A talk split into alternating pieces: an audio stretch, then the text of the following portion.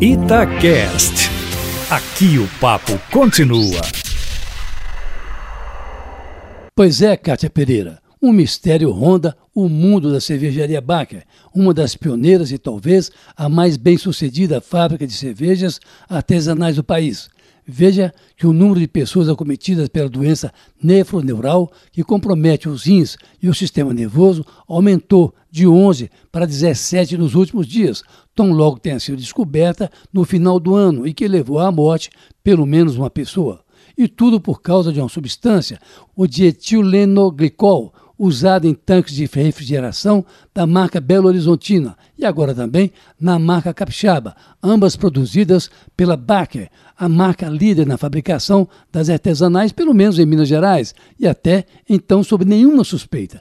A Polícia Técnica de Minas encontrou também uma outra substância, o monetileno glicol, tão perigosa como a primeira, nos tanques da Baker, como sabem os ouvintes que acompanham essa doença misteriosa, convencendo chamada a nefroneural, de forma que tudo isso acontece, Eustáquio, na véspera do carnaval, quando aumenta o consumo de cerveja de modo geral e que culmina agora com o Ministério da Agricultura mandando fechar a cervejaria, lacrando um restaurante da empresa no bairro Olhos d'Água e certamente levando a fábrica a uma situação, digamos, desesperadora, e não é para menos. O carnaval está aí e a ordem das autoridades sanitárias agora é para que a Baker suspenda a produção e a comercialização de todas as suas marcas.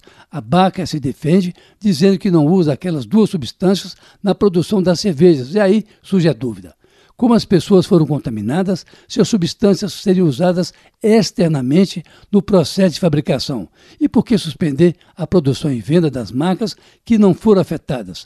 A polícia informa que não é possível ainda transformar a investigação em inquérito, mas que continua pesquisando e alertando as pessoas a entregar as marcas Belo Horizontina e agora também a Capixaba para novas análises enquanto começa a trabalhar também com a hipótese, olha só, de sabotagem, já que um ex-funcionário da Baker teria ameaçado um supervisor da empresa no final de dezembro após ser demitido.